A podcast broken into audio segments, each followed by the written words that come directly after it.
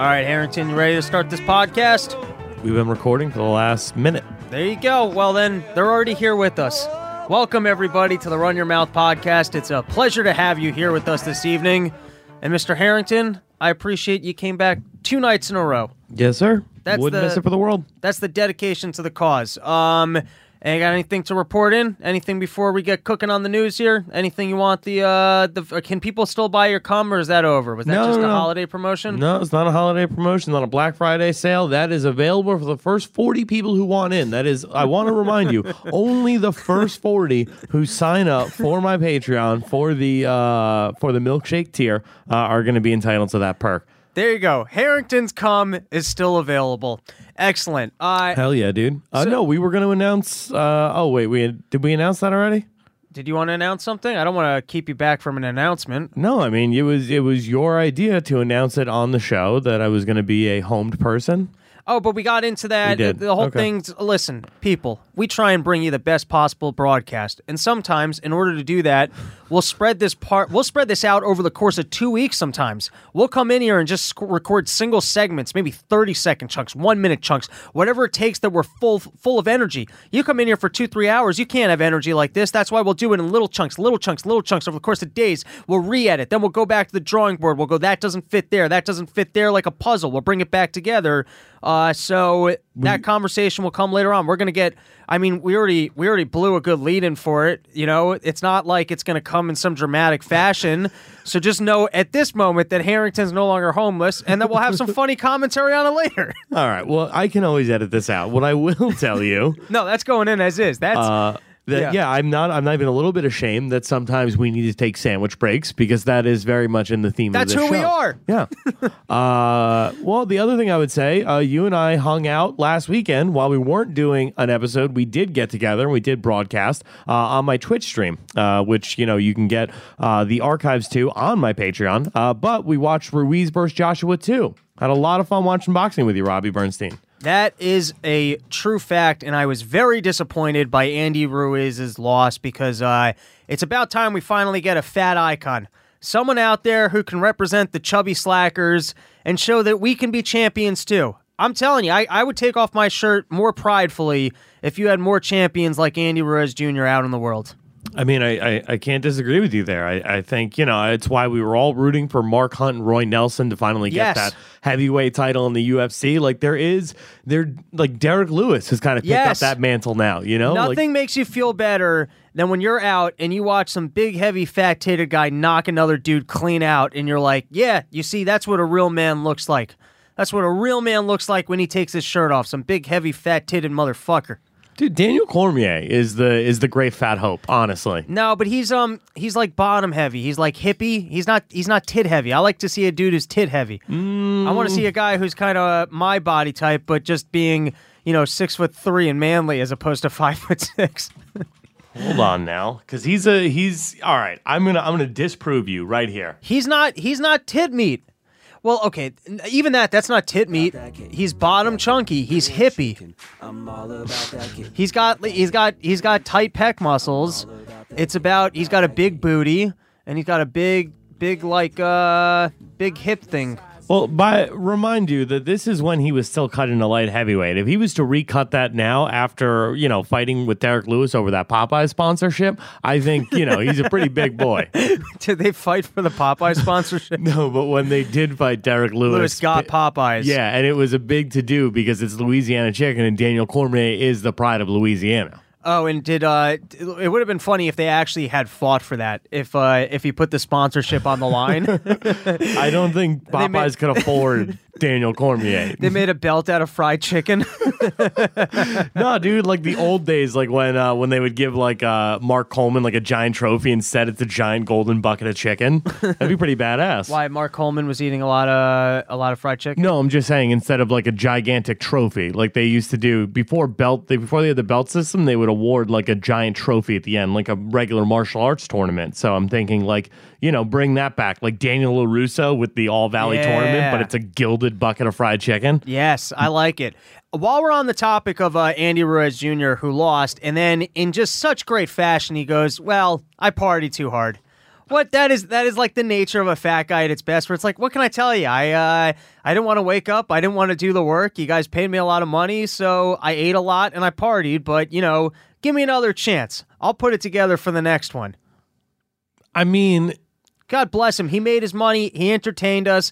I got excited to see him show up and fight, and uh, he sold us. He pretended like he was training over the course of that, and he he. Uh, you know what? Fat guy is fat guy. It just sometimes you don't have your, you don't have real championship in your bones. You got the money, and you don't care enough to to really go win. So here's the thing about Andy Ruiz that I love. Like his management team pulled off like the the it was the prestige level magic trick on us, right? Oh yeah, because we had no idea. dude, the whole They time pretended he was losing weight. Exactly, right? Like all the reports coming out of his camp, all the leak reports, he's coming in 20 pounds lighter than he was for the Joshua fight. He's never been hungrier, right? You come to the weigh-ins, find out he's never been hungrier. It's 282. and they spun it like it was a giant misdirection uh, because they wanted Joshua to get smaller. They knew Ruiz wasn't going to have a hard time handling Joshua's power punches when they were nearly even in weight. So the bigger Ruiz would knock him out in the first round. And I bought it hook, line, and sinker, dog. Yeah. And here's the thing: he's now set for life, so I don't hate on He- him. here's my No, problem. He's yeah. not though. He made 40 mil between the two fights. Right. So he went out that first fight. I think he made it was only like 10 million. He probably got like another 5 million bonus. So 15 million for the first fight. That's an absurd amount of money. Guarantee he has not paid the taxes on that because he's bought two Maybachs. He's got his parents a house. What's a Maybachs? Uh, they're like 100,000 or sometimes million dollar cars. They are like Okay. the most top of the line expensive gaudy car you could get. How do you know factually that he didn't pay his taxes? That he doesn't have a single person who was smart enough to take off when needed to be paid and just pay it? Like, why would he be that dumb in this day and age? I mean, dude, I just look at the track record of heavyweight boxers in That didn't history, pay and taxes? that's typically how it goes. You win the first one, you get a bigger paycheck than you've ever gotten, with the promise of significantly more money So you, down the road. you don't road. worry about it. You don't worry about it, right? I'll Well, pay off- the taxes for both of them off this next fight, and then I'll make money on the third one. The third one's not coming anymore. I really think Well, he he's going to. still has enough money off the second one to pay any back taxes and, you know, still have a couple million. I mean, here's the thing. I, I I would be shocked if he walked away at the end What's of this. uh what's 5 million divided by 65? Uh, all right, I'll pull it up right now. Five million. One, two, three. That's fifty thousand. Five, five million divided by, uh, or no, it would be times 0.65, right? Sixty-five percent of. No, no, no. I want to do 5 million divided by 65. I don't want to know what 65% of 5 million is. Just 5 million divided by 65. Okay, it's seventy-six thousand nine hundred twenty-three. Okay, so that is about what yours and I's at our absolute best. If if we turned around our lives tomorrow and we made the max income that we're probably going to make, that would be what we might. And we lived to a long age, like of ninety, and worked all the way till ninety. We would stand to maybe make $5 million under the best set of circumstances. Now, if you understand the principle of time value of money, that money you get today is worth more than money you earn later because you can earn interest on it, just $5 million alone is an absurd amount of money. I can't believe that this guy made $30 million over the course of the year and he's not going to be walking away with enough to live on. Here's the problem. Evander Holyfield has to like you know uh, uh, pitch car dealerships on the weekend to pay his t- back taxes. You know what I mean? Like, yeah, dude, I'm telling you, the track record. Because the problem is, right? Okay. Yes, you're correct. Five million dollars is a tremendous amount of money for any normal. But not when you owe interest to the government on 10. Exactly. Yeah. Right. And when you get into a situation where you go out and you're buying a million dollar car when Yeah. you only have 15 of those million dollars, you know what I'm saying? Like you're you're uh like I guarantee he's already spent more than the money he made in the first one without paying any taxes on that. Still has to pay taxes on the second one. This, still uh, has to pay his yeah. managers, agents, everybody else. This is uh I'm working on a joke in my act and this also comes up in the uh, second half of the show and uh, we're to have to figure out a new way of not letting people know that we cut this together. but I'm working on an act that uh, I recently uh, discovered I'm paid 1099 as an employee and uh, you got to pay quarterly taxes. Harrington, am I losing you here? No, just trying to produce your show. Wha- wha- What's the production that uh you take you take taking the headphones off? You take the headphones off, and that cues you're checking out. That's not the cue that I'm checking out. I took my headphones off for one second um, to adjust my hat. Nah, that's that's uh that's some ha- that's some that's some school logic right there. It's all right. I'll let you attend to what you have to attend to. Uh, but I did want to watch uh, on the uh, while we're still on the topic of the uh, Andy uh, Ruiz Jr. thing. Um, I watched a video of um, the guy who beat him. What's his name again?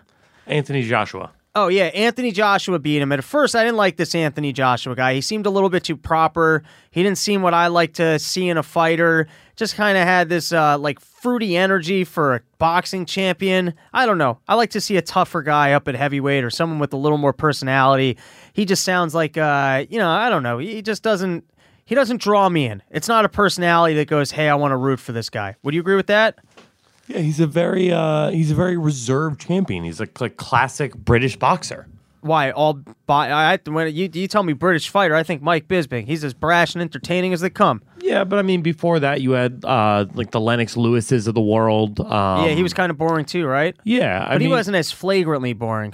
Well, it's yeah. Lennox Lewis was kind of flagrantly boring. Uh, Oh, he- really? I mean, yeah. He talked about you know like it, there was never anything other than And Lennox was an- Lewis also didn't knock people out much. He just had those incredibly long arms. Yeah. Uh, I'm accurate about that. So stylistically, he was not the most exciting of heavyweight fighters. Yeah, but then he got taken out by the Klitschko's, who were even less exciting. So it's like And the Klitschko's dominated for a long time. yeah, like nine years. It Those just were some big boys. kind of just ruined heavyweight boxing. Who came after the Klitschko's? Uh, well, Tyson Fury took out the Klitschko's. Uh, well, Tyson Fury took out uh, the the like the main Klitschko. I think it was Vladimir. Um, Tyson Fury, I haven't watched all of his fights, but he also seems a little bit weird because he's got the crazy reach and Yeah. he dances around real, real good for like a, a man of his size.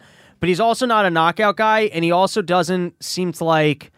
I don't know. He almost seems to fight on the inside and like the uppercut more than use his range. But I really haven't watched that much. I don't know why I'm giving fight commentary. I I don't know what I'm talking about. Uh, it's it, here's the thing. Honestly, like I was explaining this to um, I was explaining this to I think it might have been you or Okay. or no, no, I was talking to Andre. Um, or Danny Polshek. Uh, we were talking about, you know, he's like, yeah, I don't know too much about boxing. It's like, dude, it's heavyweight boxing. All you got to know is it's just two big Two guys big-ass dudes. hitting each other. All right, so I want to watch this video that uh, Anthony Joshua put out of himself, um, where he trains. I have to think that he has a second house, and just when he is training, he moves into this apartment. Um, but it's presented as if this is his primary residence and this is all that he has. Uh, so I want you to pull it up because I, I I think you might agree with my take on this. We don't have to watch the whole thing, but people can find it on uh, YouTube. And uh, basically, he's living in a two bedroom apartment, not much n- nicer than what I have. This is where it goes down. The video is titled "Welcome to My Crib." Simplicity is key. Notice the vintage seats. We had these seats in here for about the last seven years. But you know the old saying, if it ain't broke, don't fix it. Honestly, they're comfortable. They work. Oh, I can relax. Okay, he's basically going, "Hey, I got a chair and I can sit in the chair. How great is this? Look, there's a fridge. You can put fridge. You can put food in the fridge. How great is this? Water bottles, a bottle of this. Hey, look, there's an oven. You know what you can do in an oven? You can cook on an oven. Now you can fast forward. He goes to his bedroom. His bedroom is smaller than mine. He's got a single bed, and then this is where Jesus piece. yeah, that's where it starts turning a little propaganda where he's like, well, as long as I have my Jesus piece, I know that I have everything that I need. And then bathroom, basically living in a, a, a small two bedroom apartment. Okay. Now, here's what I found very inspiring about this, Mr. Harrington. I've sometimes, uh, I find for myself, I'm a little bit claustrophobic, and uh, I've complained that I can't get the best work done in my apartment because it's a very small, cramped apartment, and that I've got the roommate and he's outside my door. And I've thought to myself, hey, I can't cook in this kitchen. It's a small kitchen. And I fantasized in my mind that if I had money, that even just being able to like when I was back in my parents' house and I could sit in like a big living room with open windows, I got more writing done. Or when I had more space in the house and I could walk around like between or not even that. I used to have like a um a pull-up bar in my room. I actually had a all weight equipment in my room. I had a bike, pull up bar and like uh you know like a bench like not a bench press thing but like a bar for squatting and doing deadlifts. I used to get up from my chair and work out, and I felt like having all those little things helped me be more productive. But then I see this, and it's like just a like such a lesson. Champion, top level, and he's going like I, I always thought that these people then they end up buying like you know they've got the sauna in their house, they've got the the the the the pit, you know, like one of those cryogenic freezer things. Like they've got every tool that you could possibly have that would keep you above the game, where like you know the outsiders couldn't compete with you because you know you know what I mean. Like the top technology things, the jacuzzi, so that when you get back from the gym, you sit in it and you're going through recovery. But then you see the guy absolute probably has made has he made the most of any boxer ever? No, Mayweather probably. Mayweather for sure. But he's got to be up there when when I see the dollar figures he's getting for some of these fights. Well, yeah, I mean, as far as like heavyweight boxing, especially recently, he's commanding like the heaviest purses. I mean, I think guys like Canelo Alvarez have still made more in their career. Manny Pacquiao, I'll look it up now, but um, no, I mean, like for sure, I think sixty million guaranteed for a rematch for a fight he was supposed to win in the first place. I think he made forty for the first, so hundred million just this year is is astounding. Yeah, eh, or just sleeping in a more comfortable bed so that your body would recover. I don't know. I find that pretty inspiring. That it's like, listen, I I I, I keep it simple, and that helps me focus on the task at hand. And uh, this is all I need to be champion. Well, I think like that's the difference between Ruiz, honestly. Um, if you look at like something like that, uh, Ruiz went got himself all the flashy cars, all the you know the best of the best, the mansion, like living that Hollywood lifestyle. Um, you know, and it came back to bite him versus somebody like Joshua who stayed humble, who stayed, you know, on his game. And, you know, like it, it clearly in this sport, it does, you know, there are proven results from it. All right, so now I want to get into uh, they did after two weeks of, or maybe it was even three weeks at this point, all the congressional hearings about, um, you know, gathering the evidence to put together an impeachment for Donald Trump. Uh, they decided to debate it, and I think it went. Can you Google this? It was either a 12-hour uh, debate that they had, or it was a 14-hour debate. Either way, it was uh, it was a full day event. These people were going back and forth, back and forth, back and forth. And Mr. Harrington, do you think if people got together for a 12-hour meeting, and the goal of that meeting was that at the end of the day they were going to take a vote and decide whether or not that they were going to move forward with an impeachment, you think that that uh, you think they take the vote? I, I think that's the only thing they're supposed to be doing. Yeah, you would think you get together, you go, hey, we're going to have as long of a meeting as we need to have, and at the end of the thing, we're going to take a vote. And then when it reaches the end, the guy Nadler goes, all right, you know what? We're going to come back and vote tomorrow. And uh, firstly, what's great about that is that, you know, it's like, hey, man, 14 hours of bullshit's not enough. We're, we're going to have to rest up. That way we can come back here tomorrow morning and uh, start spewing some fresh bullshit. I need I need I need a rest. I can't even I can't even host this uh, this vote. Everyone's everyone's so bullshitted out. I'm concerned that they won't be able to raise their hands. Everyone's too exhausted. So we got to come back here tomorrow. 8 a.m. And what's great is that the guy sitting next to him, who's the uh, ranking Republican, freaks the fuck out. He reacts like, did you watch Lost at all, Harrington? Yeah.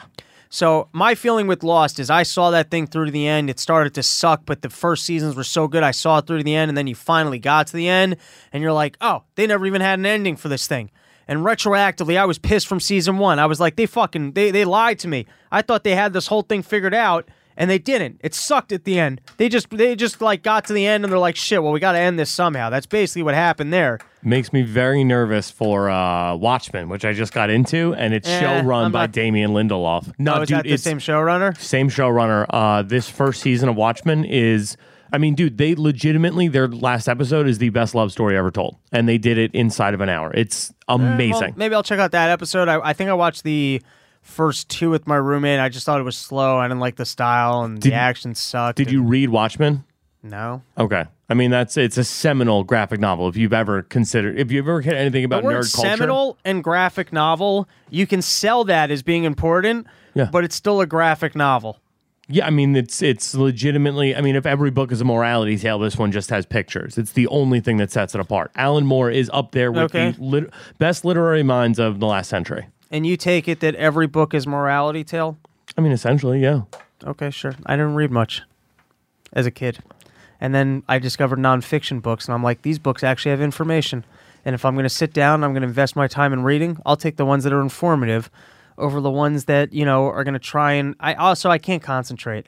Like they start describing stuff and I space out. I'll make it through a chapter and be like, I don't know what the hell's going on in this.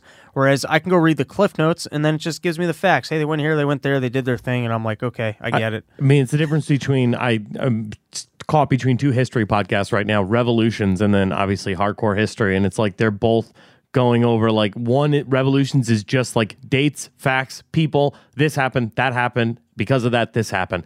Hardcore History's like it's like a boxing match, heavyweight slugging it out on the battlefields of Belgium, and it's like, what the hell are we doing? Like, one's like a fun story, the other one's like date, fact. You know what I mean? I don't Yeah. know.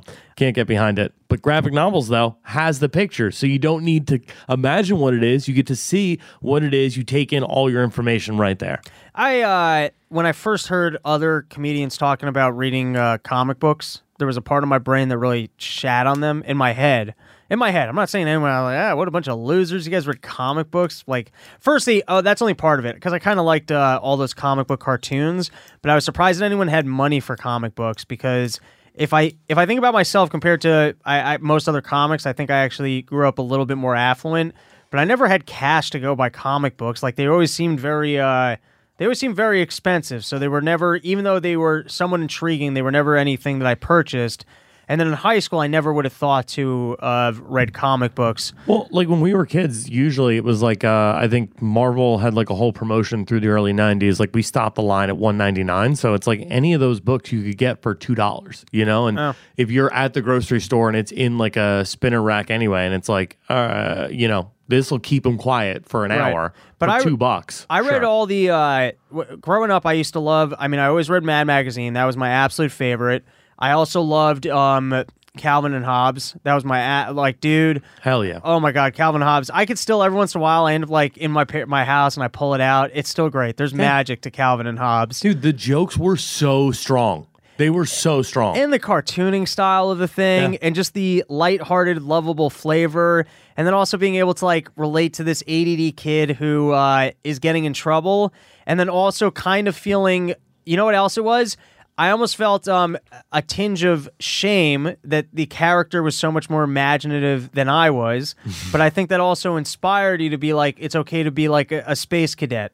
Yeah, but I, I think there was also a certain side of it where it's like you look at it as an adult now, and it's like, yeah, that's the imagination of like uh, you know, thirty something year old who's had Yeah. you know, two decades of pop culture influences. You know what I mean? Like, Yeah, yeah, yeah. of course his imagination is deeper, you dick. I I couldn't think of anything I wanted to be other than a cop or an astronaut. I don't know. It was it was lighthearted. It was fun. You could relate to the guy. And then I also used to love Far Side. I've read. I you Oh, for sure hell loved. Far Side. Dude, I had the Far Side calendar every single year throughout like elementary through middle school. It was Uh, the best. Brian just picked his head up. He's all about Far Side.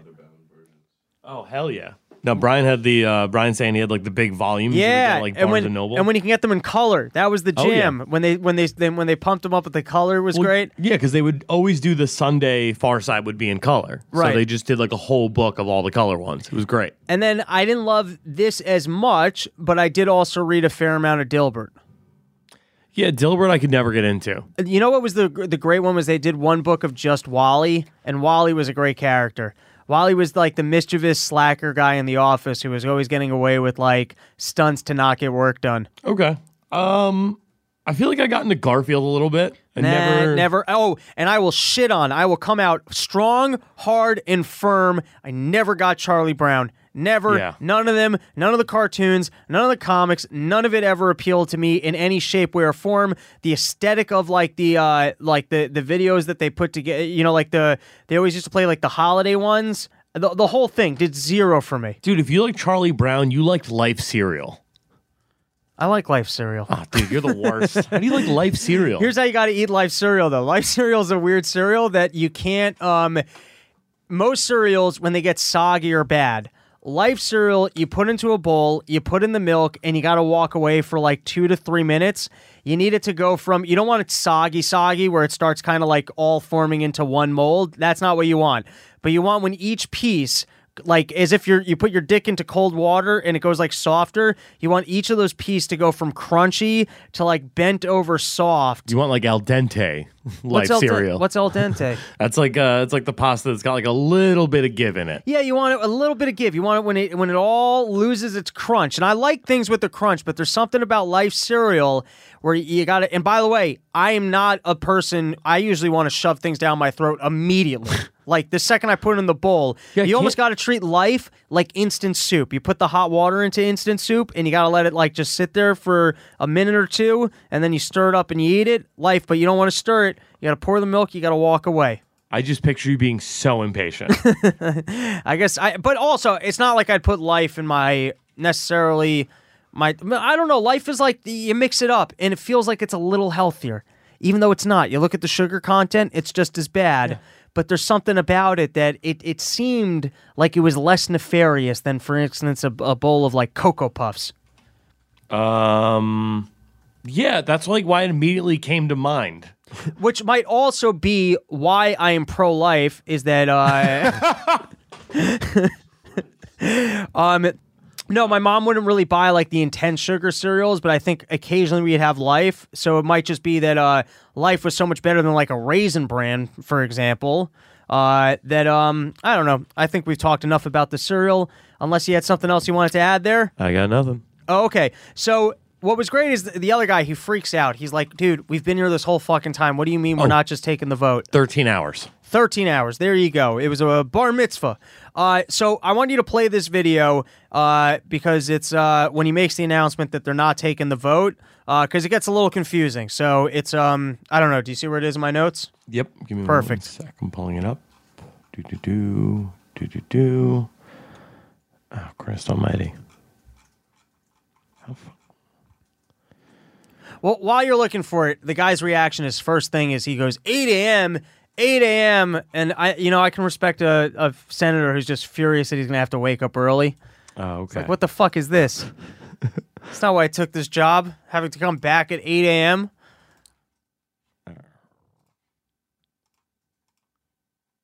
He looks like which South Park characters does he look like? I feel like it's the Mongolians who were trying to invade. No, you know what I'm thinking of? Uh, the uh, the Nambla guy. Who's the, who's the Namla? I'll pull guy? him up in one second. You want to watch this? Yeah. The vote this committee just took was not a vote on final passage of the article. It was a procedural vote which precedes final passage of each of the articles. It has been a long two days of consideration of these articles, and it is now very late at night. I want the members on both sides of the aisle to think about what has happened over these last Okay. days. Can you take it back to the beginning? Take it back to the very beginning and play it again. be clear, the vote this committee just took was not a vote on final passage of the article. It was a procedural vote which precedes That's the very beginning. final passage Yeah. of All right, each you of can the stop it.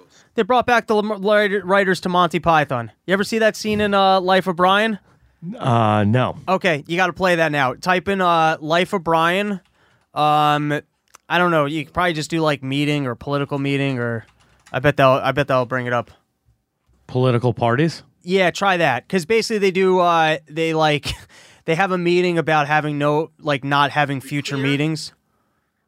Oh Christ Almighty! They're like from now on, instead of talking about getting things done, we're gonna get things done. This one.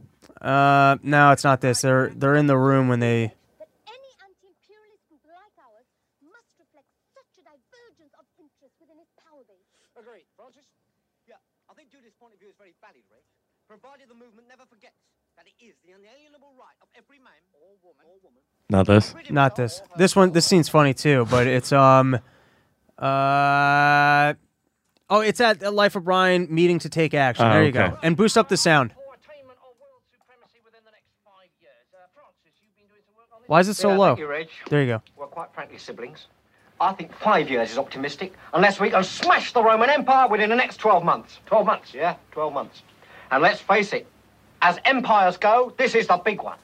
So we got to get up off our asses and stop just talking about it. Yeah, I agree. It's action that counts, not words, and we need action now. yeah, oh, you're right. We could sit around here all day talking, passing resolutions, making clever speeches. It's not a shift. One Roman soldier. So let's just stop gabbing on about it. It's completely pointless and it's getting us nowhere. Right. I agree. This is a complete waste of time. They've arrested Brian! What? What? They've dragged him off! They're going to crucify him! Right. This calls for immediate discussion. What? Immediate. Right. New motion. Completely new motion. Uh, that. Uh, All right, you can stop it. There be uh, immediate. All right, now now replay Nadler. Re- Replay Nadler and tell me this isn't out of the exact same script. To be clear, the vote this committee just took was not a vote on final passage of the article. It was a procedural vote which precedes final passage of each of the articles. It has been a long two days. All right, you can stop it there. Uh, uh, and then here was the other thing that I just loved about uh, all of these meetings. Did you watch any of them? Did you catch any of the highlights? Dude, you told me they were boring, so I was like, all right, yeah, I'm they not were pretty watching. boring. But one thing that's funny is that they're very nasty to each other, and amidst being nasty to each other, they still have to be politicians. Uh, so, like, here's my take on it. You'll have like Democratic Nadler go, "I'd like to remind the le- gentleman, you know, he's like the head of it. Like hit the thing, uh, like I'd like to remind the gentleman from Tennessee that I think he's a lying sack of shit." And then the other guy will go, I, I want to be recognized. Mr. Chandler, can I be recognized? And he'll go, The gentleman from Tennessee is re recognized. And he goes, Thank you, Mr. Chairman. I want to let everyone know that I think you're a Jew faced liar. and then the chairman will go, That's enough. The chairman would like to thank the gentleman. And now for his comments, it's like such a ridiculous structure where everyone refers to everyone as the gentleman and the chairman. And then they're just totally cunts to each other. That's so funny. Oh, by the way, in total ADD fashion, can we go back to? I want to go back to talking about the fight for one second, the Andy Ruiz thing. Okay. If I, I love that it was in uh, Saudi, uh, or you know that the Saudis put it on, and the second they just put up entertainment, we're like, all right, we're cool with these people. If they're gonna if they're gonna pay for our entertainment, I don't have a problem with them. Hell yeah, dude. I mean, dude, we let the WWE get away with it. No, but it's just like it's a testament of like you know you just have to give people something and they don't they don't care. Um, and all right, on that note, when it comes to entertainment, um, I feel like uh, there's this really great book uh, called um, uh, I think it was entertaining ourselves to death. Shit, I probably should have looked up what it was before uh, I started this. Um, but basically, I mean, you can look at Trump and you could say that he's the first uh, reality TV president. Um, but Sure. t- that that analysis is almost quasi inaccurate because he's also in part the first social media president. President. No. Well, you could say Obama is because he Yes. used Facebook very well, but Obama still did get coverage through t- traditional means, and he also um, was a was a politician. Whereas Trump was almost, I mean, a businessman, but also his background was more of an entertainer. And as people who seem to care more about entertainment than legislation or like a moral code, um, you know, in a, in a culture obsessed with entertainment, uh, someone like Trump can rise to the top because he's the best at the thing that we care the most about. Yeah, but we already had this with Reagan, and we already had this with JFK winning the. Uh, the You mean that he looked prettier, and that's all it took was looking prettier. Well, yeah, I mean JFK is the first one to realize that you know all he had to all he had to do was use TV, right? Yeah. It was an it was a medium that Nixon didn't understand yet, right? Well, then Nixon won the next one because he figured out, hey, I need to use TV, and thanks then to our boy Roger. Yeah, he worked with Roger. And by the way, Roger is the one who really. I, I read the book. Uh, it was like the electing of a blank president. They were talking about all the TV production and how they managed to like Nixon would just be in there for set amounts of times, and they would like get all the questions beforehand so you could be prepared for those questions. And then, oh my god, like they, Yeah. they'd get the lighting, they'd make the place super cool so that he wouldn't sweat. All these fucking tricks. But anyways. So you get you you keep going like you know everything kind of builds on itself. So that keeps building on itself all the way till you get to Trump, who he's here because he's just entertaining. But what's coming next is forget like reality TV, which we can all say was like kind of uh, a guilty pleasure. It was not the highest of arts forms, Still but is. we all kind of liked it. But worse than that, I think we can all agree is the YouTube and social media influencers.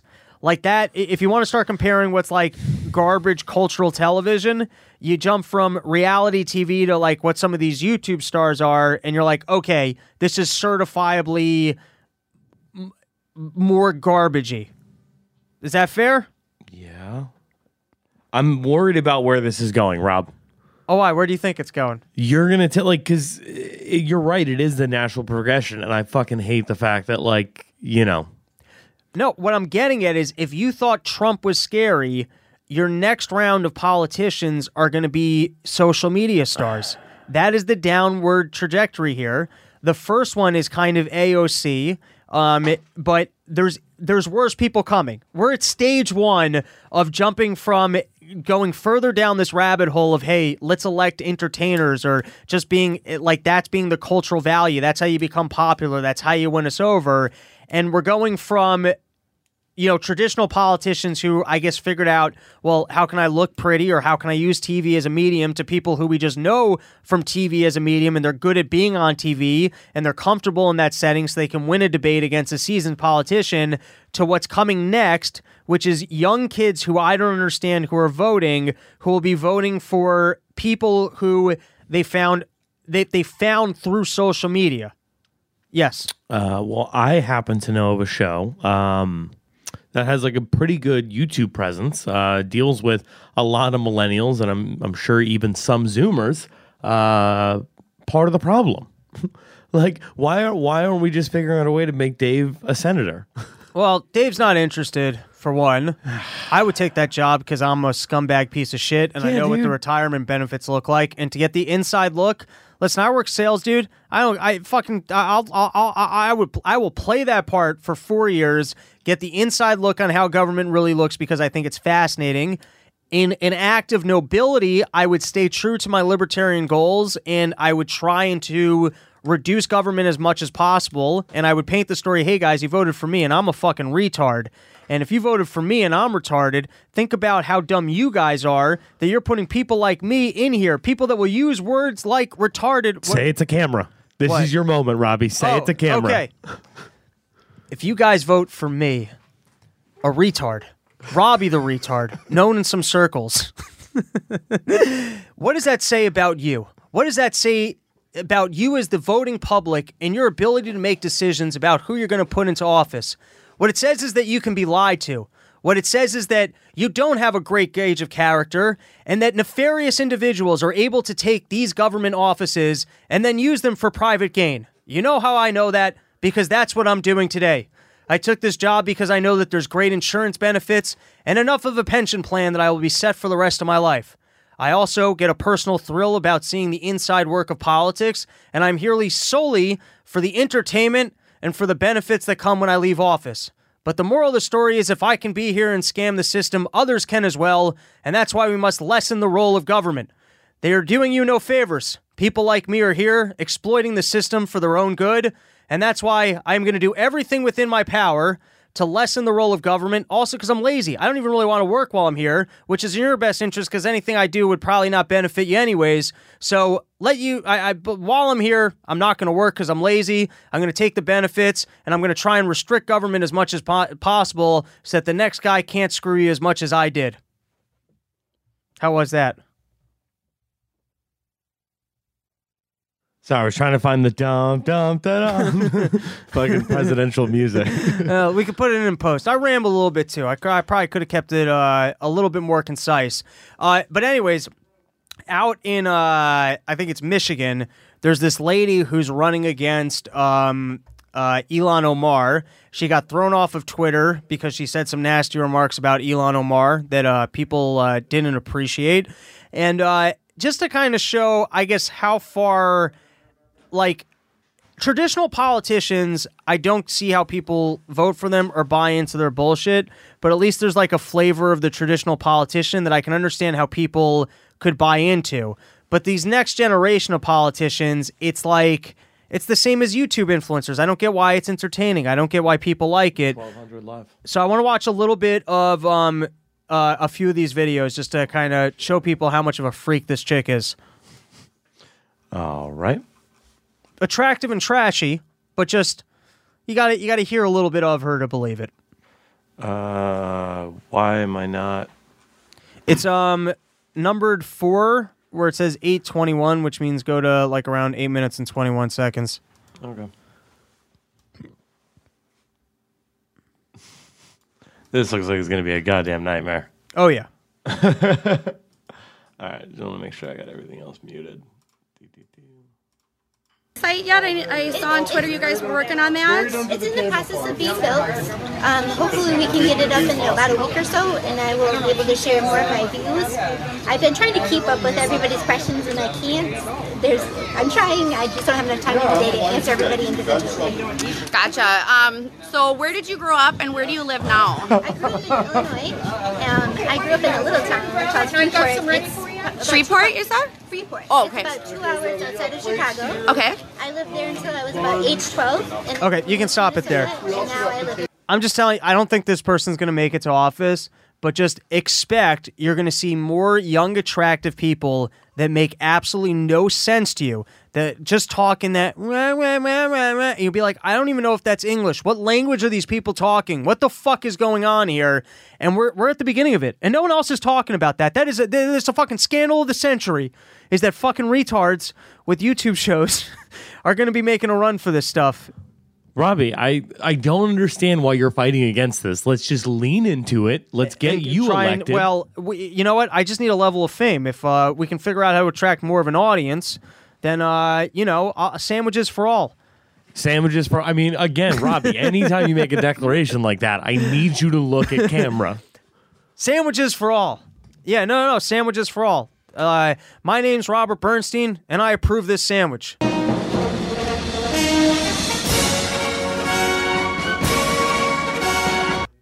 Are you sick of being packed meatloaf by your wife? Keep keep playing it. Do you walk around hungry, unsure where you should be eating your next meal? Well, that's what I'm here for. Once you put me into office, you'll never have to be concerned about where you'll eat lunch again.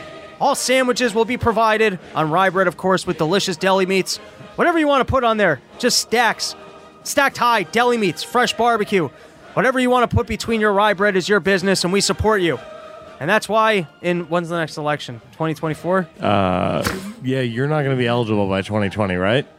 What do you mean? I'm 31. I'm an old man. No, you got to be 35, so 2024. No, I don't want to be president. President's too much. Just senator. Senator, you get all the benefits. It's a good time. I don't know. I, isn't that every year, Senator? Isn't there a senator opening every other year or something? Who knows? All right, it's enough of the shenanigans. Uh, I would like to turn this over uh, to Mr. Feldstein. Let's give him a call and let's see what the uh, let's see what he's up to. M- Mr. Feldstein, first is I want to say uh, thank you for uh, allowing Har- Harrington a couple minutes to eat dinner. I like that you respect dinner enough that if a man had a fresh plate of food, you weren't going to keep you were you weren't gonna, yeah you weren't going to keep him to a schedule. You were you weren't going to go hey That that's just that it's it's like, of course. There's there's there would be no alternative. It's the nature of If what we I- do here. You show up with a fresh I plate, deny a man dinner, if I would that that just that's just not me. then Yosef Feldstein's not your name. It, it's not. Let's let's not have the record state that that's my name. But Absolutely. It's been uh it's been a long time. How have you been? How have the kids? How's the holiday season? The rest of your birthday celebrations? oh, it it, it started and ended when you saw it. All right, and Thanksgiving? But the holidays were great. I, I uh, was sad that I didn't get a chance to see you during it, but uh, it was still good nonetheless. Well, next year you'll have to come out for uh, the Shedcast when we do the second chapter in the uh, reenactment of Alice's Restaurant. I hope that you'll be able to make it and uh, party with us in the shed. Well, I was I was more talking about the uh, the rendezvous in Stanford on Thanksgiving Day. Ah, well, you know that was that wasn't as much the highlight, but I I, I get where your head's at. I get where you're coming from. Um, well, I w- if I was there, it would have been the highlight. I would have made it the highlight. Yosef, I ate a half a pound of ginger cookies today, and then I also drank. They have their uh, ginger triple brew, which I was reading about when I was at home because they send out that fancy flyer that they really get like they, they like to write like a whole book about here's what's going on at Trader Joe's this month, and they really there's some old like 40 year old women who really sit down and type the hell out of that thing and the first page was about the ginger beer, and that's all. That's all I read. After that, I got bored. But then when I was in the store, I was like, all right, they really talked this thing up. I got to go find it. So I was having gin in my ginger, uh, in the ginger beer thing, while eating those ginger cookies, and I am fucked up right now, dude. I am hopped up on ginger. That's that's a good place to be.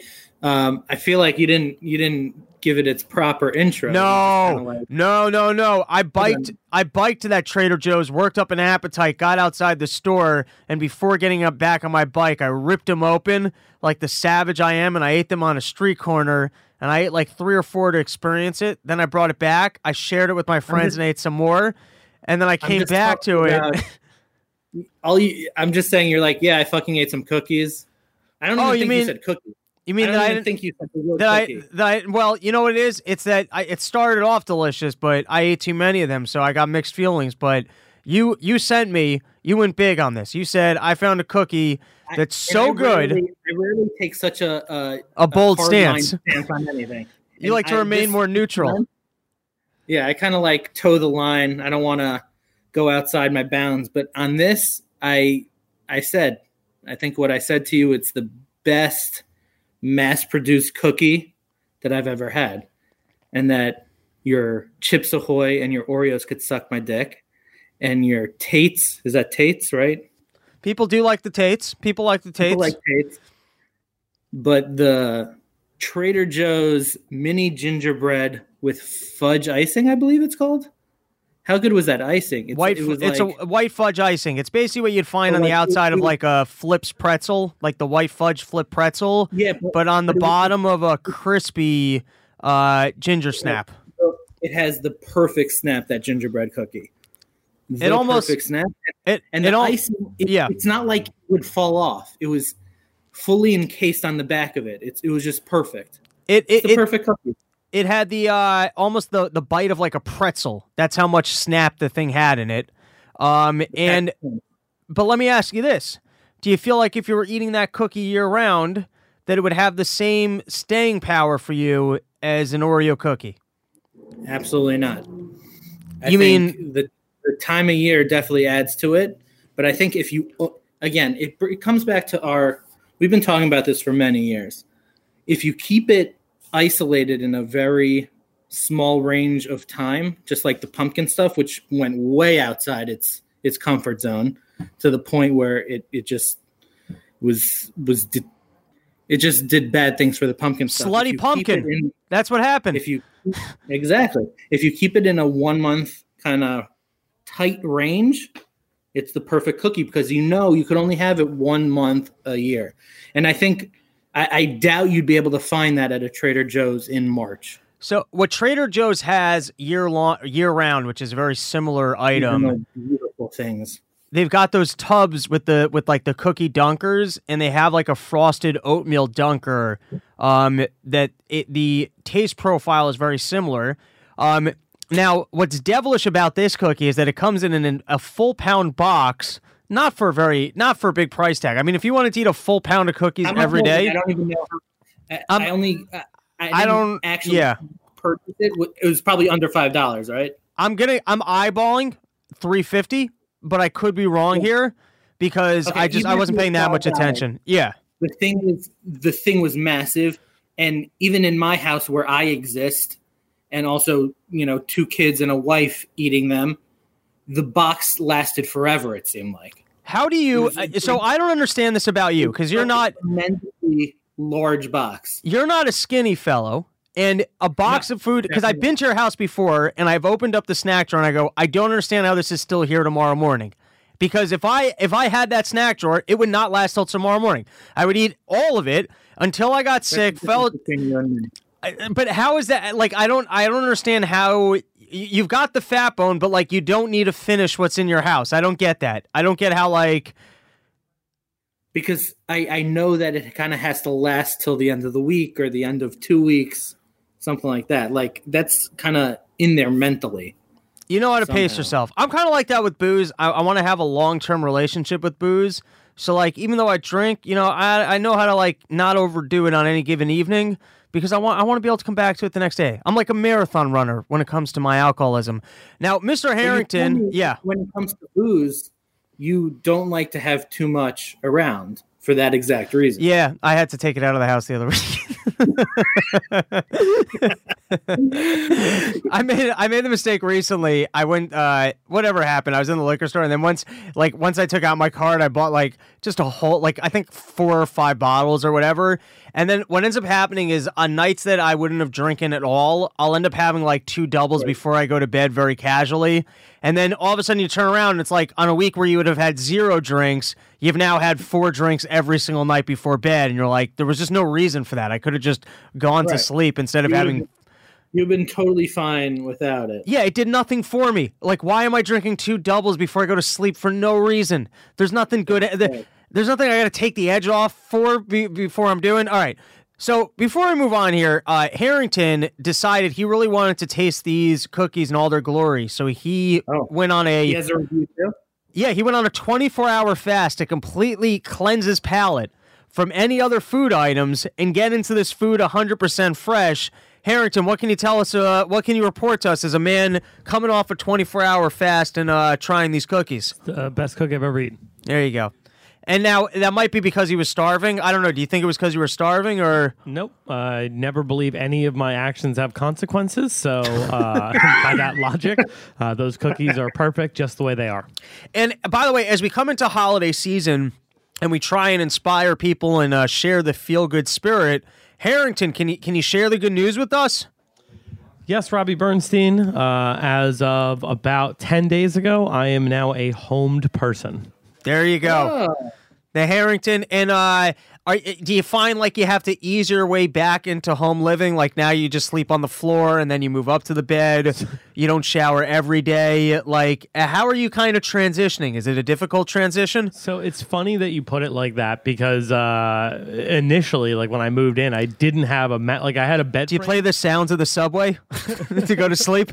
So I had a mattress. Uh, Yeah. Sorry, a bed frame, but I didn't have a mattress on it for like the first couple of days. So yeah, in fact, I was sleeping on the floor. There you go. For like uh, four or five days there, and then uh, I moved on to. Um, you know, I moved on to like sleeping on a mattress with no sheets. Uh, now I have sheets and a blanket. Um, I still You're a rich man. No, I, I'm not a rich man. It's like I am easing into it in the sense that like I don't I, I don't shower there regularly. I don't I don't like the shower. I got used to like showering at Blink Fitness, so it gets me in the, the process of like getting up, going to the gym, and then showering. You know what I mean? If Harrington were a rich man. Yeah, la, la, la, la, la, la, la, la, la, la, la, la, where, he where do you live, could. Harrington? Uh, Sunnyside, Queens. All right. Yeah, dude. It's uh, And- yeah. It's all right. What's the uh what's the roommate situation? Uh, a bunch of people who I don't know. Um, you know, but we're making it work. Uh, there's an elderly Asian couple. Um, Do they yell at each other? Because then that could be a lot of fun. constantly? Oh, that's so fun. it's not the worst. Oh, that's so fun. And do they have heavy Asian accents also? I mean, come on, dude. The so fun. Are you kidding me? It's it's not all it's cracked up to be, um, especially because like he's a super loud snorer, and I'm in like an Oh. inside room that doesn't have uh, doesn't have any windows. Uh, so Ooh. like my only form of ventilation is like the window that leads out to the kitchen, and then the window that go, or like the vent that goes into their bedroom. Uh, so I just hear him snoring all night long. Uh, so you just feel like you're like breathing. You know, romantic. It's a lot, dude. Anytime they fight, Like anytime they have any, with them. Anytime they have any kind of argument at night, it's uh, I, I just have to give up on sleep. It's a goddamn nightmare. are they up at like two in the morning just smoking cigarettes and yelling at each other? no, there's no smoking in the apartment, unfortunately, because if there was, my god, dude, I am white trash enough to love smoking in an apartment, but Even in a room without a window, you would just you would smoke a cigarette. in a heartbeat, there's two vents. I would definitely do it. Interesting. Yeah, dude, I don't give a fuck. I have nothing valuable in my apartment. Like, The only problem is if you pull that move, your clothes, it's like a different level of how much your clothes smell will start smelling like cigarette oh, smoke. It gets a little sure. gross. Yeah.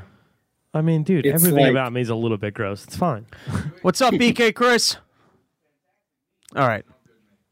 He's got nothing else for you. Um, And what's the bathroom situation like? Have you had moments where you got to take a shit and it's just like there's a line of people? One bathroom that's only have only the only thing that's happened to me once is uh, I had to pee like unreasonably bad. Like I drank like a whole liter of seltzer before bed, and uh, I just like I had to go. There was somebody who just started a shower when I opened up my eyes. I was like, fuck. So I went into the kitchen and I grabbed a wonton soup thing and I went back into my room and like peed. in it. And then I accidentally put it back in the sink and uh, I mean the fridge. I, I just- I left it in the corner of my room for like two days until I could like go and dump it in the toilet at like 2 a.m. without anybody knowing. oh, that's terrible. It's disgusting. I I've I've had a couple times where I woke up and I had to like get out of my apartment quick and go to the gym because otherwise my roommate was in the bathroom and I would have shat my pants. like funny. I had I I had to fucking sprint out of there. I knew it was coming. I knew that's why I woke up early. I got to say of every pet peeve like of all the things that kind of bother me in the world, the biggest one is waking up in the morning and not being able to use the bathroom like right away. I find uh, I've got my stomach pretty trained to to shit for breakfast. That's what I do. And if I if I don't get that thing out of there, it, it could be a whole blockage. It could create a lot of problems for me, Mister Felton. It causes a lot of anxiety. And so I've told my roommate before, like we got to keep to a schedule. I don't care what it is. Like you tell me when you want to wake up. I make my own schedule. Like I will I will train myself. You want to start waking up every morning at 8 a.m. I'll switch to 7:30. You want 8 a.m.? I'll go to 8:30. You pick it, but you got to keep to it. And let me tell you, when I've woken up, like when I've woken up in the morning with my alarm, like at eight, and he's still in the bathroom because he woke up late. I mean, I, I don't, you- I don't say anything you ever. access- if you don't have access to the bathroom, that just it just. When you wake up and not just that when you're when you've agreed on the schedule it's like hey man you can have first dibs Oh, or you actually agreed to this? yeah i was like you have first dibs i don't care what time you want it but that like that's your time and then he and he never he never kept to it man i would get so mad i never said anything though because i'm a pussy but i would i would just sit outside and resent his soul i'd curse his That's I spirit thought you didn't have the conversation. no, That's no, no. We. No, I, I, I had the conversation of like, um, hey man, I need to know what time you're waking up in the morning. I don't care what it is, but like, you know, I got to know when I can wake up and use the use the bathroom. But he never, he didn't, he didn't keep to it. Nope, nope. Not a man of his word. Not a man of dignity. Not a man of honor. Unlike you, Mister Yosef. Which brings us to our next topic. You're here to defend a man's will to go and eat what he pleases, to enjoy his life, to fill his belly, to eat the carbs and stay calm, and that's why you're protesting the vegan lifestyle. You're saying that there's evidence out there of people who have been trying to impose the vegan lifestyle on their kids. Children who don't have a choice. They don't know better. They're following their parents' lead. They're under the guidance of their uh, of uh, the elders who've been entrusted in them to protect their protect them and and serve them well. And you're taking issue with this, so lay it on us. what, what a buildup. no, I just I just saw this uh, news story about these these fucking parents who uh, were, I guess, imposing their vegan lifestyle and, and diet on their 18 month old. Like, what the fuck, man? What do you? What is My is tit milk? Is tit milk vegan? Yeah, yeah, but at a certain point, like kids need to start eating actual stuff. Also, I could bet vegan tit milk probably just comes out like air. It's like if you're just like Why doing it- vegan shit all the it time. always It always goes back to tit milk with you and kids. You think like that's what they survive on for for like ten years. That's what I would go for if I was a kid. Be like, forget No, those, like- for- forget those foods. Give me that tit milk back. But all, I think also the problem was uh, kid was born at home and never saw a doctor. Oh shit! There were some yeah, real freaks. Why they do Yeah. that? because they live in Florida. it's just everyone in Florida is like, you know what? I live in Florida. I got this figured out. We got sunlight here. I don't need a doctor. I, I hope we don't have any listeners in Florida, but no, it, uh, that's just where the story was. But no, they were like, yeah, vegan, kind of like holistic, you know, hippie people, and they thought they could uh, carry this on, and uh, the kid died. So Well, I guess that didn't didn't really work. work. Did not I'm- work I'm out too good. Like my nine month old, he's I've I've said this before. Like Thanksgiving, he was eating turkey by the by the leg. Yeah, he just stuff scooped up the whole leg. No, seriously, he was holding that bone, just gnawing at it like for for a couple days. Um, Dipping it in the gravy. Oh yeah, Wait, you did uh you did meatballs on Thanksgiving? No, I'm just saying that's something that's something that he eats. He's not a, a vegan. Now, do you you cook Thanksgiving? Is that accurate? Or you Oh, go to yeah. your yeah? How do you get Oh, stuck? Uh, or you like it? You you're a good. Oh, you're a pretty love it. good chef. Yeah, I, I love the the whole uh, experience, and then sitting down and seeing the fruits of my labor. You know, But, I'm uh, I for the most part I'm such a bad cook that when I cook things, I it tastes so bad. I wonder if it's just that I'm a bad cook or if I'm eating rotten food that's going to make me sick. like that's now Like that, you're poisoning yourself. I yeah, I like sometimes I, I I get nervous. Oh, I, this meat must have been bad. Now there are some things that I've figured out. It's just not that easy to cook in my apartment. And I was going with the crock pot for a little bit, but I, I was running into some even some hiccups with that. Uh, I just ordered. Crockpots are very forgiving. Well, like we we had the incident with the ribs when I just stayed up till four in the morning, and then I tried cooking. Uh, I tried cooking like um chicken breast, which came out okay, but it's not a great. It's not a great um. Like I, I know how to cook a good cholent. Like I think like overnight with like the slow cook meats are good, but I find I, I need things done a little quicker. Uh, so I, I just I bought an You need to get Instapot. an Instapot. I just bought the Oh. Instapot. I'm gonna start. I'm gonna Oh, start experimenting with that. I think it's gonna That's suit me a little better. That's gonna blow your dick off. That's that that thing is perfect for you because it's like, okay, I want a braised beef that generally takes 18 hours in 12 minutes, and you will have that. Yeah, that's what I need. Also, I gotta, I gotta change up my sandwich bodega living a little bit. Um, mostly because over the last couple of years, I thought I wasn't making like enough money that I should concern myself with savings, and so I was being a little compulsive with my spending. And uh, bricks. what? Yeah, I'm actually uh tr- trying to take care of uh some tax stuff at the moment, and uh, I took the. I was looking through basically all of my finances from the last couple of years, and first I discovered this past year I actually made what for me is like a reasonable amount of money. Like there are actual real working professionals out there that would laugh at my income, but compared to uh, I guess being broke, like I'm like okay, that was like a, that's a decent check, all things considered. And then I look at what's going to be left after I actually pay taxes, and I'm like, all of my money went to sandwiches. I mean, all of it. Like I might be in in debt to the Well- government for overeating bodega sandwiches. Which, by the way, I want to I want to make a motion here. Food, if you weigh less than 200 pounds, all food should be tax deductible. How, who's the government to say that they deserve your money before you've at least eaten? No, I don't like that because I want my tax break. So I think, all right, listen. I, I somewhat said it like on uh, with the very strict terms because uh, for comedic value, I didn't want to get too into the details. But I think that there could be a strict formula here of height to weight. That if you're within that height to weight, you can deduct your meals. Over that Like amount, over that amount, you're overeating. And so, listen, you're allowed to overeat, but you're going to be taxed for that amount of food because you don't need it. But I also Okay. think I think there should be a fat margin. Like for example, I'm only five six. Totally, totally fit for me is probably 155. A little chunky, 165.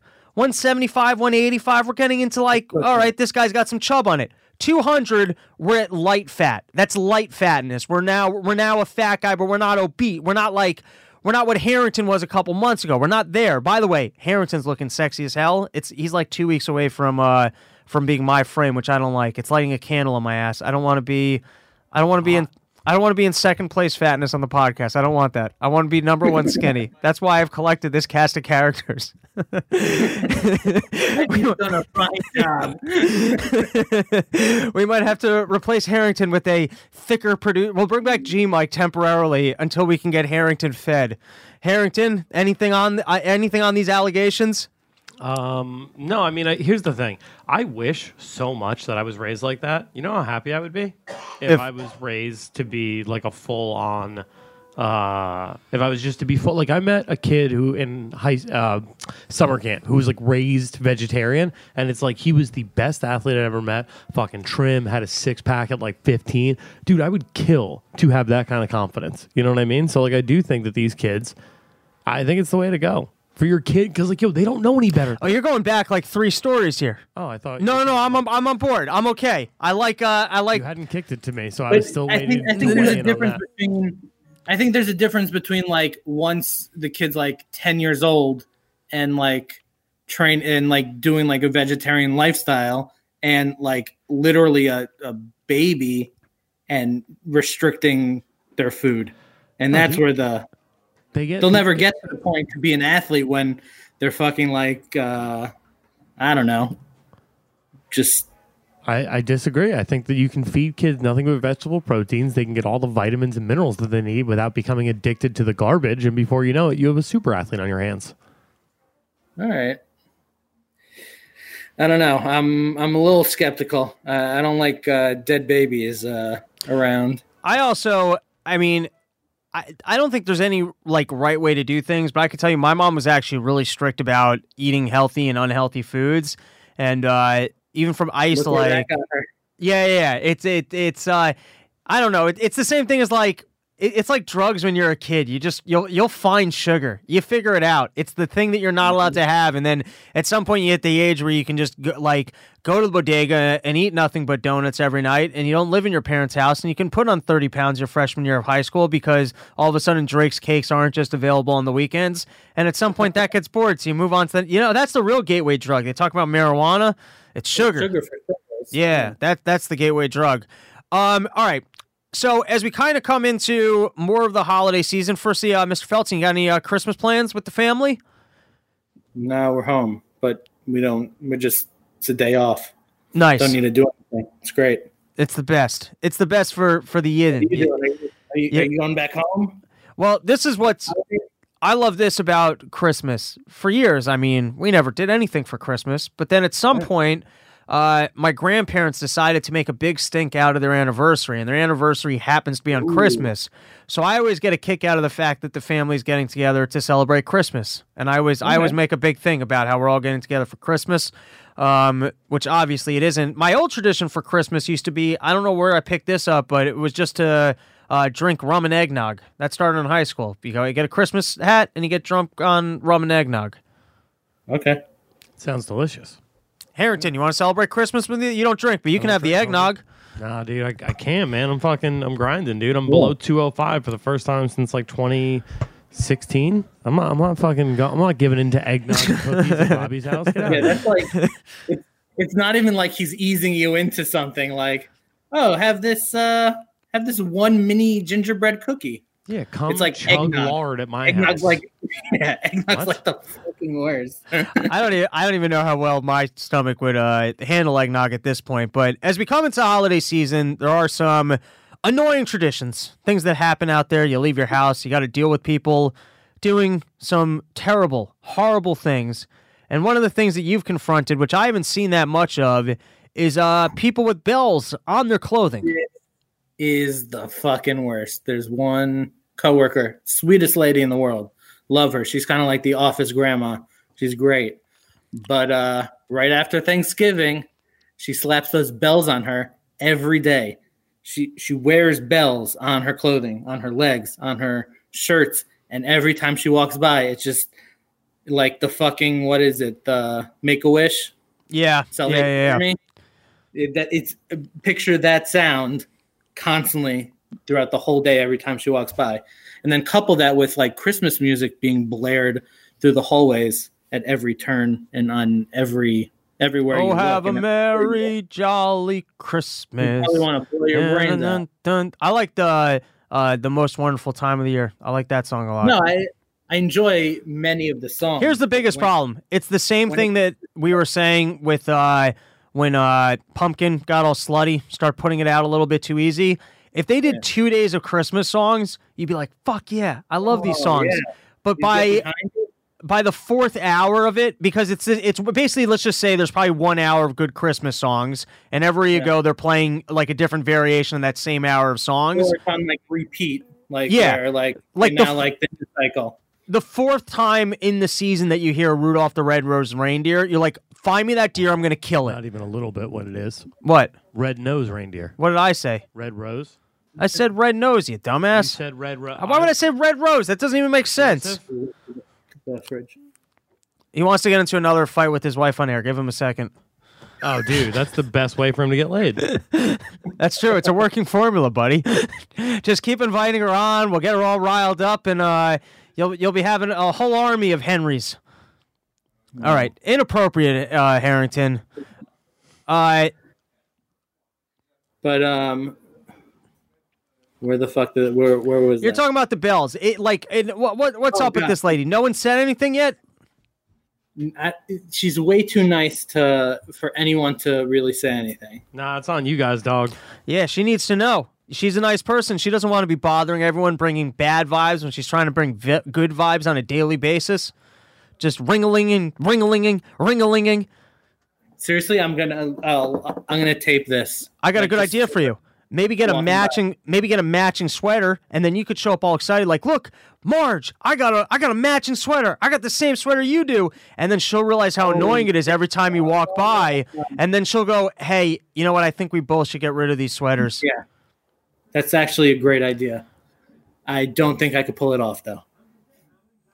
Maybe for one day. What kind? What does the sweater look like? Is it like red and Christmassy? No, no, no, no. It's not like it's an actual item of clothing. It's a add-on. It's what? like oh, she's clipping it on to whatever she's wearing. yeah, yeah, It's brutal. It's brutal. that's really bad. Like, it's not like yeah, like She's- once a week she he's wearing her Christmas time jingle bell sweater. That would be a t- complete different thing. She's attaching literal bells to her shoes, her pants, her fucking shirts, everything. And she's just a walking, as I said, a walking Salvation Army. Uh, She's walk. She's walking around with her own shame bells for her outfit. uh, all right, Mr. Harrington. Before we let Mr. Feldstein go, did he have any questions for our man out in the suburbs? Because he actually owns a home now. Like, if you needed more advice for easing into home living, he, he's like a home owning expert. He's the guy. Um, no, I mean, I, I think I'm pretty good. I'm pretty confident in uh, in my place. I'm confident I'm going to be able to keep it. Um, you know, so that's that's what's most exciting for me. Um, but I'm wondering, like, do you guys? So I understand, like, Hanukkah was like kind of your answer to Christmas. You know what I mean? Like, but Our it's answer to Christmas, I, I think we had Hanukkah first. Hanukkah, which by the way has the title "The Festival of Lights," and then the fucking Christians come in and they're like, "Oh, you guys just have a dumb menorah. I'll show you lights," and then they start putting them all up on their houses. I'll tell you, whoever markets the Christian holidays, they do a way better job. They just seem like so much more fun from the outside. Jews. Are you kidding me? They're not bilking you guys out of your money. Oh, that that's They're- that's a they're fair like- point. They're like, yeah, we want these fucking, you know, like let's just let's just pump them full of bullshit. You know what? Uh, The greatest trick the devil ever devil ever pulled. You know what stands out in my mind as being the best Christmas like commercial ever that like could not have made me more feel like I was missing out on whatever Christmas was was that old Sega Genesis commercial for the original Sega Genesis. Do you remember that at all? It- it- uh, maybe that doesn't stand out to either of you guys in any way. No, just All right. the Hess truck commercials. What? Just the Hess truck commercials. For Christmas, the Hess truck's here. I never once got a Hess truck. Fuck the Hess truck. Nothing Ooh. interest No, there no, to me. On, see. Is this it? It's like totally linked to Christmas. this one? Yeah. There you go. Can you see this? Yosef? Yeah, I could see Matt it. got a Sega Genesis. I heard Matt got a Sega Genesis. That's what Robbie was mad about. That's what it was. I thought some little, uh, some little cute lady. Guess one more is okay. you didn't care about like the little fatty. but when the cute blonde shows up, you're like, yeah. I just wanted some friends. It just seemed like you could have friends if you got one. Do you remember playing NBA Jam back in the day, right when Shabbat ended? Ah, what a classic. Harrington, what would you say is the best, single best, or top two Christmas gifts you ever received as a kid? Like that one showed up and you're like, fuck, that's what I wanted. Holy shit, I can't believe you got that. Um, probably the two biggest ones for me uh, would be 2XL when I was a kid. Just clothes you fit into? No, fuck. wow, you scumbag. Uh, no, 2XL was a little robot. Uh, it was like the coolest fucking thing ever. You would like put little tapes in it. It was kind of like a Teddy Ruxpin, but like way cooler. Look at that fucking thing. Oh, I I seem to maybe somewhat remember that. So like it had like its own little adventure tapes where you could like answer on these buttons and it would like give you like little trivia questions or like choose your own adventure. Um, and then you know stop, play, rewind. He just played regular tapes if he wanted, and then there was also these like sick tapes from like Marvel that gave you like Wolverine and Spider Man adventures, and you could like do your own things and like try to make the characters live by pushing the right buttons. It was the shit, dude. I love that thing so much. All right, Mr. Feldstein, best Hanukkah gift you ever got as a kid. Probably like uh, n- nothing on that scale. I feel like, like a, I feel like a, a basketball jersey, maybe. All right, probably most memorable. Like I was like, oh shit, like yeah, A Phoenix Suns jersey. probably yeah. Charles Barkley white Charl- uh, Phoenix, Sun- Phoenix Suns mm, with that sunburst. Yeah, Classic. I- of all time. I remember the problem is when you're a kid, everything like seemed to be a lot bigger than it was. But I remember For sure. once in the in the basement, my dad got one of those. I don't know if you ever had one of these, but those little tracks. Um, and you could put the race cars on them, and you would hold a thing in your hand, you'd push it down, and you could race cars on the track, and there was a loop, and something about it always. Hot Wheels. No, but I I don't think it was Hot Wheels. It seemed to me like it was a little bit more.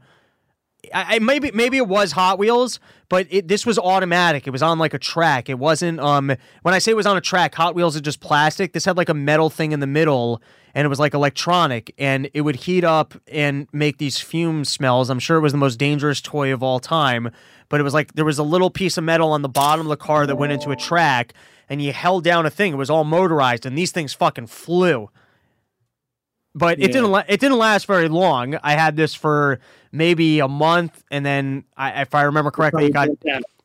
I don't remember that it broke down as much as my dad decided he preferred the table for storage, and just started putting shit on it, and that was the end of the. T- but, but that was great. And the other one was I remember once, and I'm sure it was a piece of.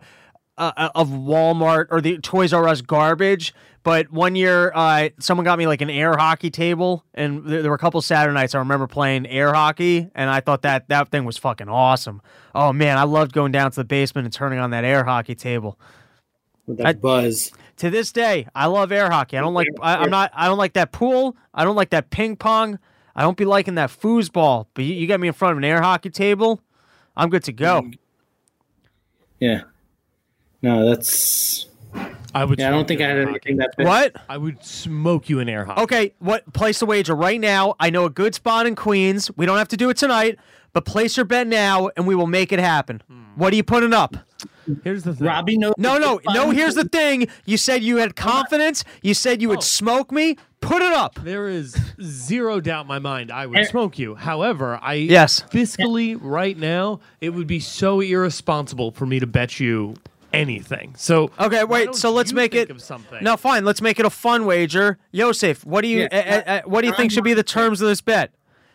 I will come. I will uh, make the terms of this bet, but first, I just want to say, um, Robbie does have a place in Queens that he knows. It's actually his apartment where he has the same air hockey table that he got for Hanukkah 20 years ago. It's it takes up his entire bedroom, but it's worth it. I wish that was Um, true. Like uh like Kramer Kramer style. I don't even have a bed when he had that pool table. Uh what Yeah. what what what should we uh now what should we put on the line here? All right, it's got to be it's got to be something that hits hard. It's got to be something that packs a punch. I'll tell you what. Let's put it out let's put it out to the fans. Let's put it out to the fans. If you're out there say- listening, yeah. No, I think Harrington gets to shave your head. Oh no, fuck. Um, that, that's already been done. Yeah. What's your idea? I'm say Uh, you have to wear my body hair as a toupee. for I'm a not. day. No, that's not happening. It's just not happening. I mean, it's just I'm not. Firstly, I'm not going to lose, so I'm not that concerned. Yeah, but so I don't even want. being a coward about it. I don't even want to put that up on the line. The thought of spending any amount of time around your body hair just makes me uh, not feel good about myself. Uh, okay, I'm going to put it out there for the fans. Tweet us. I'm at Robbie the Fire. You can also email me, robsnewsroom at gmail.com. You can hit up Mike Harrington at at the uh, at the chin. I always I always forget. The M Harring or them Harrington. I'm uh, non-binary now. Okay, At them Harrington. at them Harrington. Yeah. Uh, and uh, other than that, thanks for joining us. We'll be back next week with a new episode. Yosef, you got anything else for us before we uh we call it? No, come. Uh, uh, just you know, you guys could come any Friday night to uh, Shabbat dinner. Invitation still out there. Gonna have t- this week. We're gonna have a nice festive meal. Next week, same thing. And the week after that, you just choose it. You guys come. Oh, actually, just yeah. I'm just yeah, before all the, uh, before we call it an episode, I actually got some stand up dates to plug. I'm out of LOL, so I'm really uh, hustling Ooh. and I'm trying to get some some dates on the books so that I'm not just retired from comedy. Um, I will be posting all of these, but be on the lookout. I'm with Mike Lemmy is headlining down in Philly. Uh, I think that's like January third. I'm going to be doing that with him. I'm doing a uh, um, I'm headlining. I'm out in Denver. First time. I'm, I'm doing a ski. I'm doing a ski gig. I'm going to be skiing three days, the weekend of the 14th and 15th. I got to look up the uh, ski thing and I'm going to post it. But if you're out there, you're a skier. I'm going to be out on the mountain. I'm just going to be drinking and skiing. I'll totally hang out with you. I'm going to be headlining for the first time. I probably might be a little overextended on that, so I could use some people out there pretending like I'm funny. I could use some support out there. So, uh, and then I'm I'm hustling. I'm trying to hustle some di- some gigs for me and Dave uh, looking at a couple cities, trying to book some venues. So be on the lookout for that. And uh, of Well, course, he- yeah. What? Why not Denver? What about Denver? You mean for Okay. for Dave? Yeah, you could do two for one. You're gonna be you're already gonna be out there. You know, that's a good idea. I like the way you think, Mr. Feldstein. That's uh that's a swell idea you got there. All right, let's call it an episode. Goodbye.